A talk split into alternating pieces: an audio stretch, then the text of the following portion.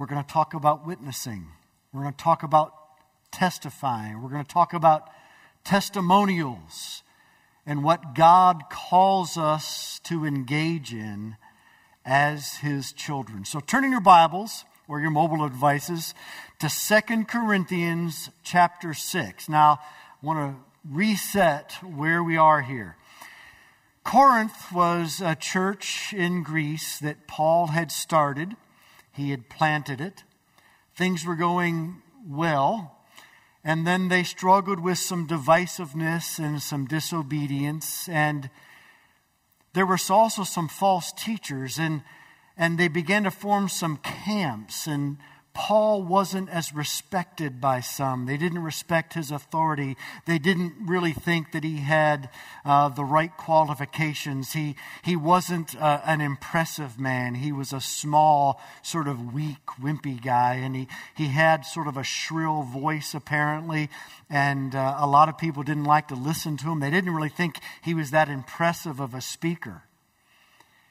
And as a result, Paul is having to deal with some people in Corinth, and he's really seeking to, to win their hearts, most of all to Christ and to his lordship.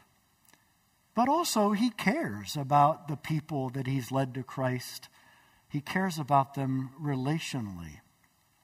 And so, Paul is seeking to show that when God calls people to testify for Him, to witness for Him, it's actually not usually the strong.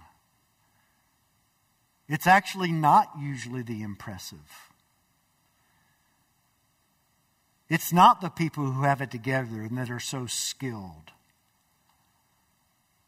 But in fact, Paul says the most effective witnesses and Testifiers are those who witness out of weakness and those who witness out of brokenness and those who are often ridiculed. You see, because we're not testifying about ourselves, we're testifying about the God who exists and his Son, Jesus Christ. John Piper is uh, a pastor and author, and uh, he says there's two ways of looking at witness and testimony, and it involves scientific instruments. When you want to make something very, very small look bigger than it is, you use a microscope. Get out a thin plate of glass and you put a drop of blood on it, and you can look at the blood. You can see coronavirus, for instance. But regardless of what you're looking at, it makes something very, very small appear bigger than it actually is. A telescope, on the other hand, is focused on something very, very large a planet, the moon, stars, even other galaxies. These are things that, in and of themselves, are huge. They're enormous. But to most people's eyes, they appear tiny. Piper says that God calls us to be telescopes, not microscopes. God isn't small and something we need to make big. God is huge, He's infinite, but in many people's eyes, He's small. So, our role as Christian telescopes is to so magnify Jesus in our lives that people begin to see part of the size He really is. That's what it means for us to magnify Jesus Christ. And that magnification doesn't come about by our giftedness, but simply the power of the Holy Spirit using the gospel of Jesus Christ. And Paul reveals just how weak we are in ourselves and how strong the gospel witness is. You'll find out in this passage that Paul talks about his sufferings and his brokenness, and that is what qualifies him and all of us to give powerful testimony, even when we're weak. So let's all stand in reverence for God's word and follow along as I read 2 Corinthians 6, verses 1 to 13. This is God's word. Working together with Him, then, that is, with God, we are co laborers with God, we appeal to you not to receive the grace of God in vain. For he says, In a favorable time I listened to you, and in a day of salvation I have helped you. Behold, now is the favorable time. Behold, now is the day of salvation. We put no obstacle in anyone's way, so that no fault may be found with our ministry. But as servants of God, we commend ourselves in every way. How do we commend ourselves? Notice, in afflictions, hardships, calamities, beatings, imprisonments, riots, labors, sleepless nights, hunger. By purity, knowledge, patience, kindness, the Holy Spirit, genuine love.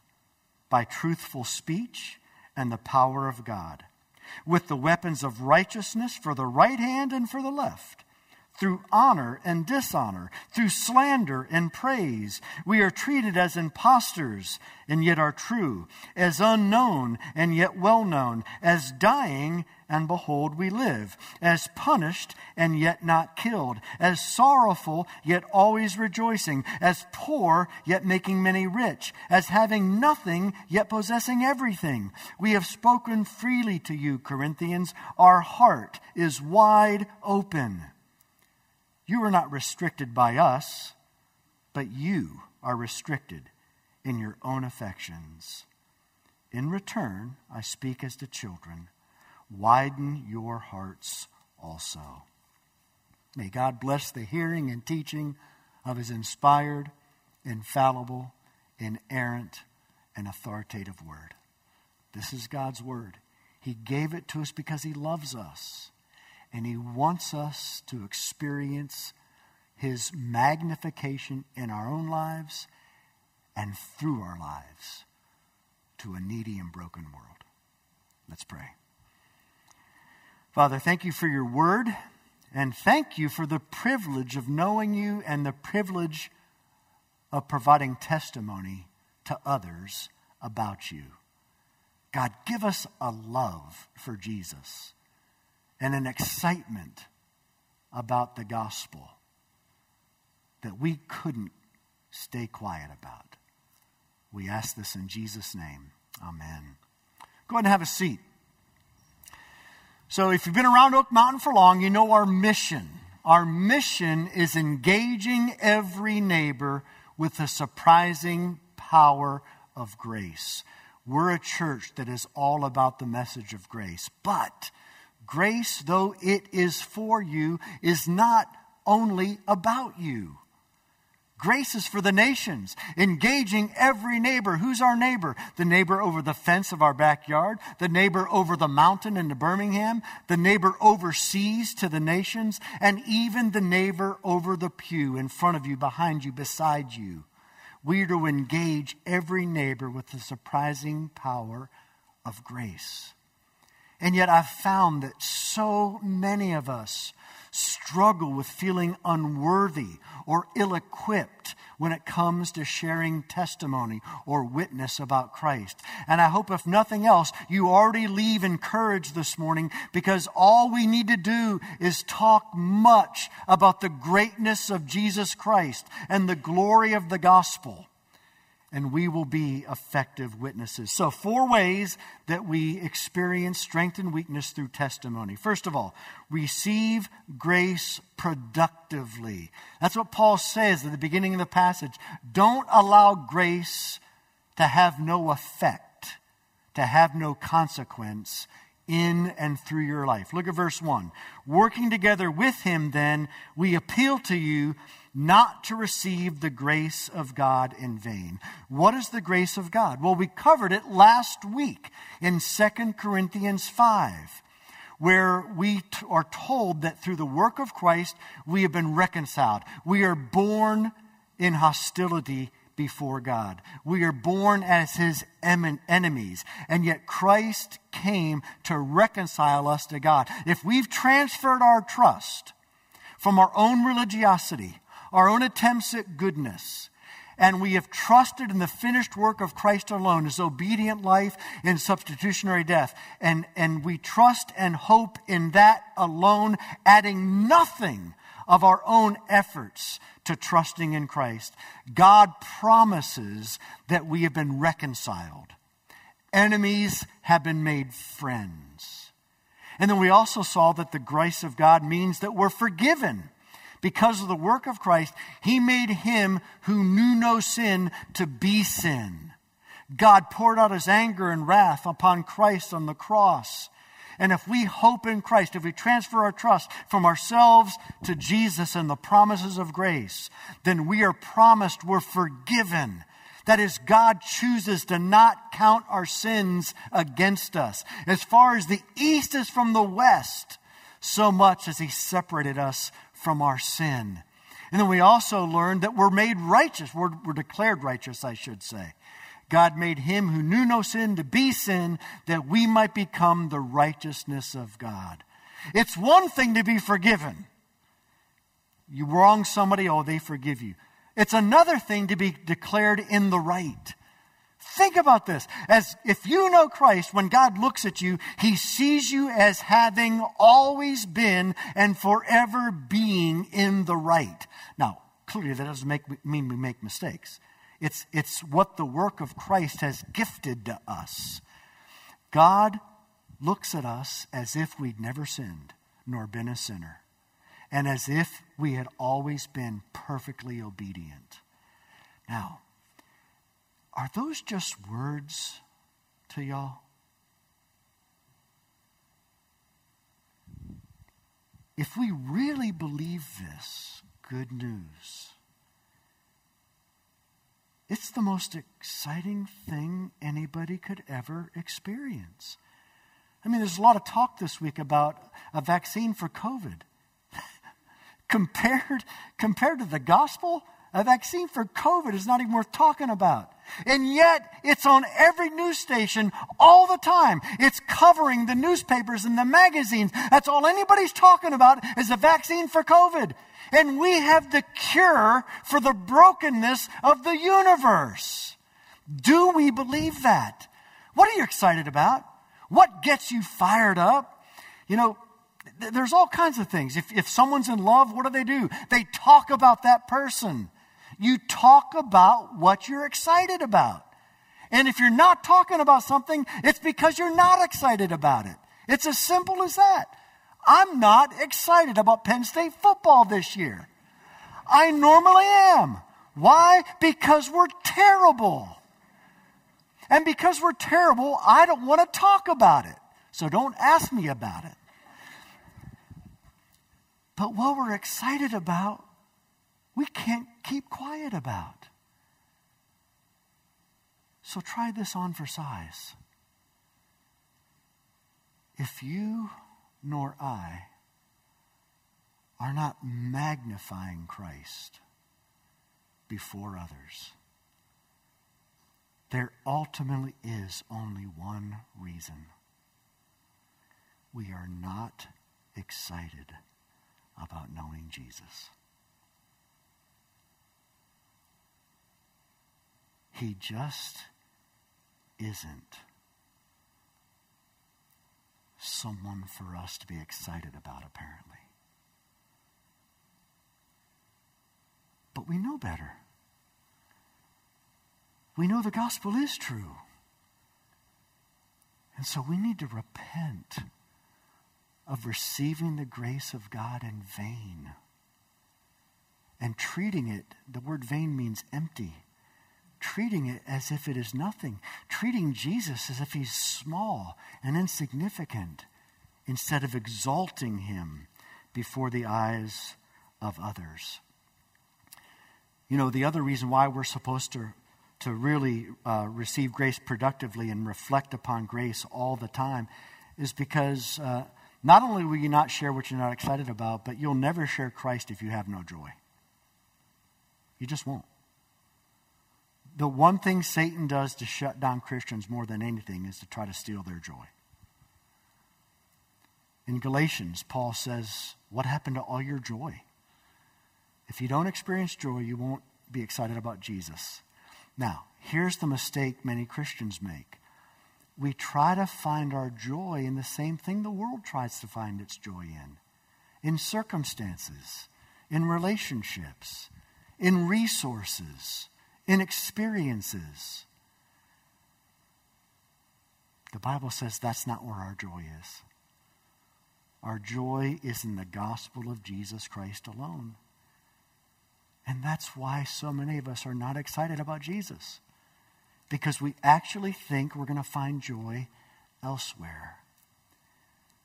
But if we truly come to grips with the only person that will ever give us joy and the only content that will ever give us joy is the person of Jesus and the content of the gospel.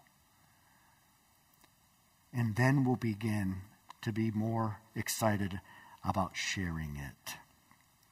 Well, how are we supposed to live? to receive grace productive. Look at verse 3. We put no obstacle in anyone's way. Now listen, God is sovereign, but we're also responsible. And what Paul is saying there is that we can put speed bumps in the way of grace into people's lives. I, don't, I'm just letting the Bible say what it says. God's sovereign, and how we live, what we say, how we act, the attitudes that we exude,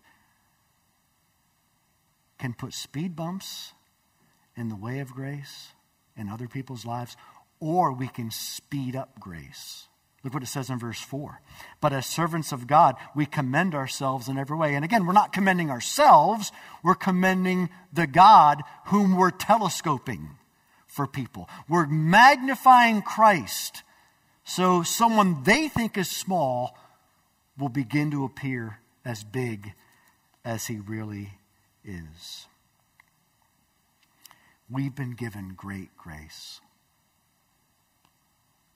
And we need to be productive with it. All the superhero movies that I'm a fan of, remember the long time ago now, the first one, the original Spider Man, Tobey Maguire. He's this scrawny, wimpy geeky kid, and uh, he's always getting pushed around. He's sort of a nerd, and he gets bit by a spider, and his DNA changes. And overnight, he gains new powers, and he, he grows these muscles, and he's just strong. And even though uh, people can sense something's different, they really see it at school because this bully'd been picking on him. And Peter Parker uh, Spider Man, the kid, the geeky kid, uh, just beats the stuffing out of this guy. And uh, his uncle uh, is concerned, and he has a conversation. And he says, You know, Peter, just because you can beat someone up doesn't mean you should. He says, I know you're changing. And Peter says, No, you don't really understand how I'm changing. But then the uncle says this with great power comes great responsibility. We have been entrusted with the power, the world changing, universe transforming power of the gospel. And Paul says, do not receive it in vain.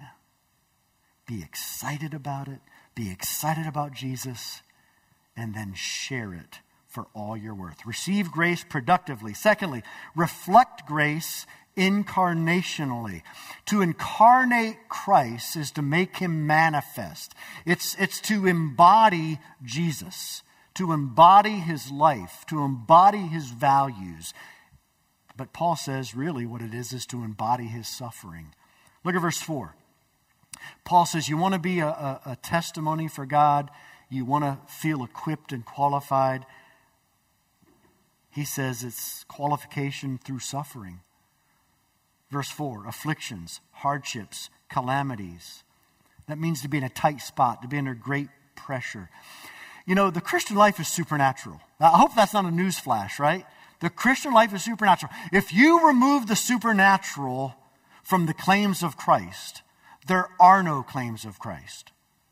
If you remove the supernatural from Christianity, there is no Christianity. And yet sometimes we fail to really believe that we supernaturally incarnate Christ as we suffer. Now, Paul's already covered this in 2 Corinthians 4.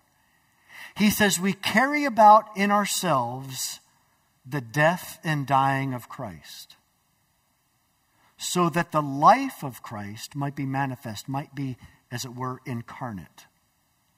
Now, what is Paul saying? Listen carefully. He's saying that some kinds of some kind of supernatural transaction occurs when Christians suffer, when we face hardship, when we face difficulty. And when by grace we endure those difficulties, God's Spirit opens people's eyes to see the suffering and death of Jesus himself. Now, they wouldn't interpret it that way. But that's what Paul says is happening.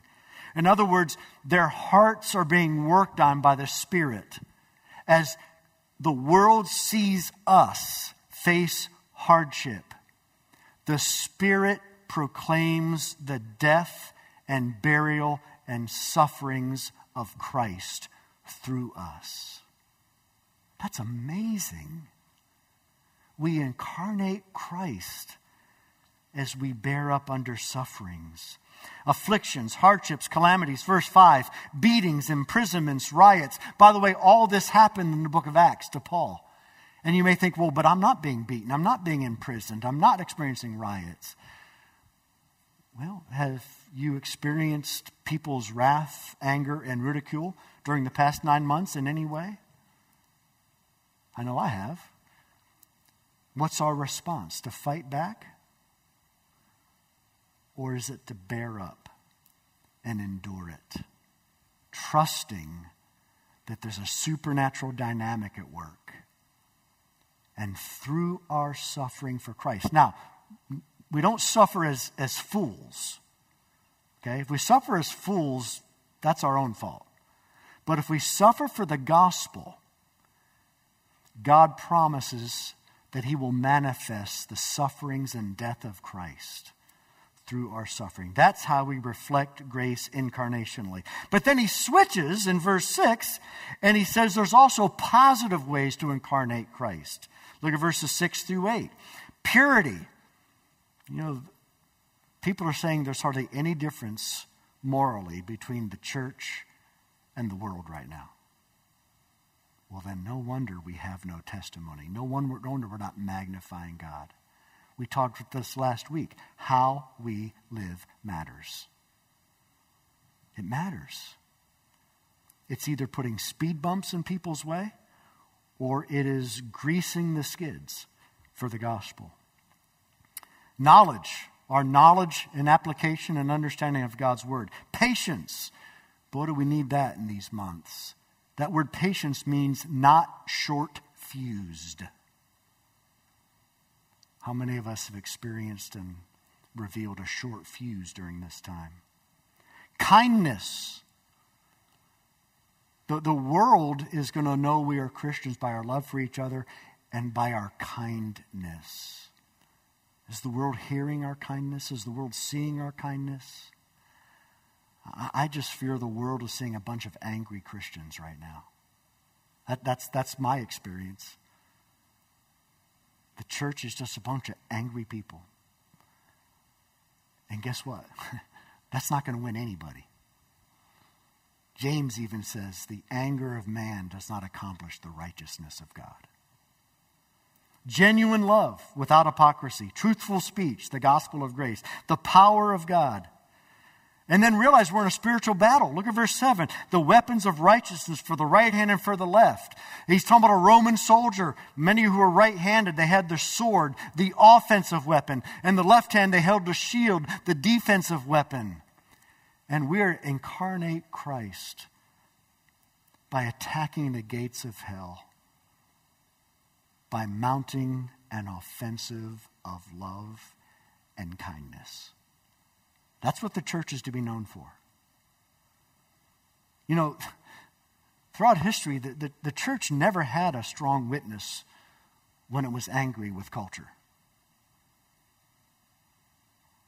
The church's witness has been most strong when she's been most humble, most loving, most kind, and most patient. We're to reflect grace incarnationally. Um, there's, there's actually a scientific term for that measures the reflection of objects from another object. It's called uh, albedo. And albedo is a factor that takes into account how much of the sun's light is reflected on some object. For instance, Venus. Venus has an albedo factor of 0.65. That means 65% of the sun's light is reflected back off of Venus. The moon, our moon, you think it'd be hugely uh, brilliant in its reflection. It would have a high albedo factor. The fact is, the moon has only a 0.07 albedo factor. In other words, the moon only reflects 7% of the light of the sun that shines on it. When it comes to incarnating Christ, reflecting grace incarnationally, how much of the grace that is shining on us are we reflecting to others? Thirdly, reveal grace paradoxically. Jesus always talked about paradox. Paul does in this text in, in uh, 2 Corinthians. When we're weak, then we're strong. Jesus said, if you want to save your life, you're going to lose it. The first will be last. If you die, you will live. When you're rich, you're poor. When you're poor, you're rich. The gospel is filled with paradox, and gospel testimony is filled with paradox as well. Look at verse 8. Treating, treated as impostors and yet are true. Jesus was considered a deceiver by his culture. Paul was considered a fraud. And the world looks at us as impostors and frauds as well. But neither Paul nor Jesus fought back. They simply continued to live and proclaim the truth. Look at verse 9 as unknown yet well known. Look, we're not celebrities, but we're known by God. One of the biggest mistakes the church has made is exalting celebrities who've come to Christ. God doesn't tend to win the world through celebrities that come to Christ. God doesn't tend to lead people to Christ through famous people at all, but people like you and me under the radar folks that the world's never heard about. Normal Dick and Jane. Unknown, yet known by God. As dying, and behold, we live. We're dying every day in this broken world. Our self is dying and decaying in this world, and yet we live and it's by dying to self that our witness comes alive. As sorrowful, yet always rejoicing. This world is not our home. Sometimes I get so frustrated with myself, and sometimes, if I'm honest with others, especially over the past nine months. I've really learned that most of us really do expect this to be our home. Most of us really are looking for this world to satisfy us. Most of us actually think that this world should work for Christians. Where, where, where, where did we get that? I can tell you, not from Scripture. We're sorrowful because we recognize just how far short this world is to what we're promised, to what will one day come. And our sorrow can lead to rejoicing if we allow our sorrow to point us to Jesus in the New Jerusalem. But our sorrow will turn to frustration if we actually think that we're going to experience the wonders of the New Jerusalem on this planet right now. As sorrowful, yet always rejoicing. As poor, yet making many rich. As having nothing, yet possessing everything. We have everything in Jesus Christ. Everything. Every spiritual blessing in the heavenly realms is ours in Christ.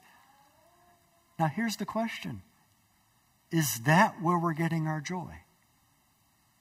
If it is, we will talk about Jesus, we'll share the gospel. If we're seeking to be fulfilled in the world and the world system, then we're going to be disappointed and we're not going to share faith. Reveal grace paradoxically. And then, fourthly and finally, represent grace relationally. Paul was so committed to these people. Look what it says in verse 11. We have spoken freely to you, Corinthians. Our heart is wide open. Have you ever laid your heart out there and somebody just stomped on it and smashed it? Broke it? That happened to Paul. And he said, I'm still going to lay my heart out there. It happened to Jesus. And he said, I'm still going to lay my heart out there. One of our values at Oak Mountain is to be relationally authentic. And if you really want to see your testimony gain power, just be real. Be honest with people. Be honest about your brokenness. You know, people aren't looking for Christians who have it together. They're looking for Christians who exalt the bigness of the God who is there. And we can do that when we're broken, even, because it's not about our strength. It's about the largeness of Jesus Christ. Verse 12, you are not restricted by us. We're not doing anything to hold you back, but you're restricted in your own affections. Paul is saying, My heart stands open. There's nothing you could do that could change my affections for you. And of course, that's part of the power of the gospel, too, that God says that to us. In other words, Paul's saying, no matter what you do, I'm there for you. In other words, Paul was willing to be wronged.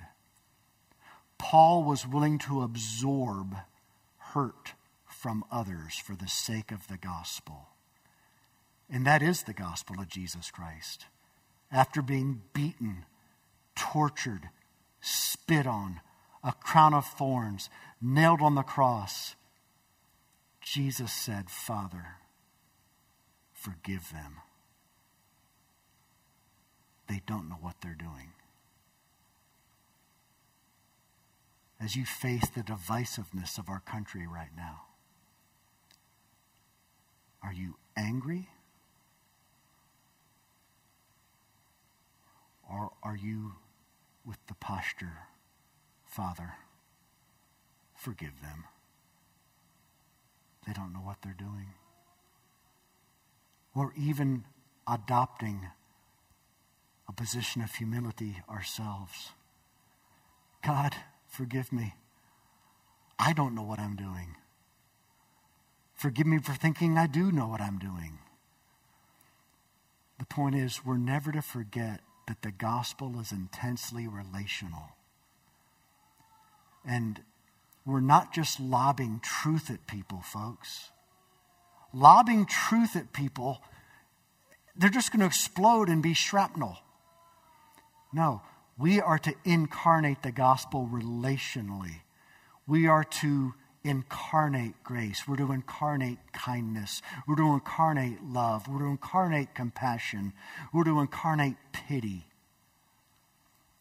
And if the church ever recovers that, if we ever stop fighting culture and fighting issues and simply exalt Christ, we will see him grow in the eyes of others.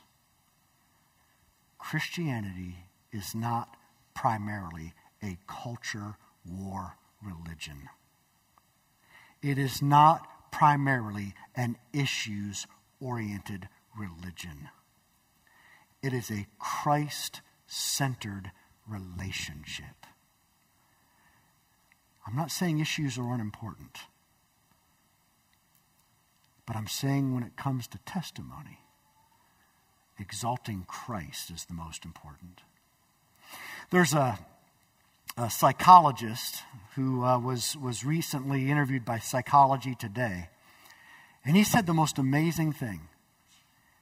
He said that a change in culture can occur if only 2% of the population expound that vision and incarnate that vision. 2%. There's, there's more than 2% Christians in our community. There's more than 2% Christians in our country. There's more than 2% Christians in our world. And if we would just recapture the old vision of the gospel, which is would be in our day a new vision of the gospel, if we would simply focus on magnifying Christ and nothing else, God would show up in people's lives. And all the issues we're freaked out about, He would deal with in their lives as they come to Christ. What if you determined to live like Paul, to know nothing but Jesus Christ and Him crucified? How would God use the 2%? Of us who might be willing to do just that. Let's pray. Father, if there's anybody here this morning that maybe you open their eyes to the death of Christ, the wonder of his life, the resurrection, God, may they pray a prayer that says, Jesus, I'm, I'm broken, I'm needy, uh, I can't deliver myself, I can't make you love me. But the gospel is that if I put my trust in Christ, you'll forgive me and love me forever. Lord, may people pray that prayer if they haven't. And Lord, for the rest of us, may we be so excited about Jesus we can't keep quiet about him. May we be so enthralled with grace we have to talk about it. God, we don't need to be told to share our faith, not if we're really in love with you, and not if we're overwhelmed by the gospel. And so, God, overwhelm us with the gospel and with yourself and help us to magnify you in the world. In Jesus' name, amen.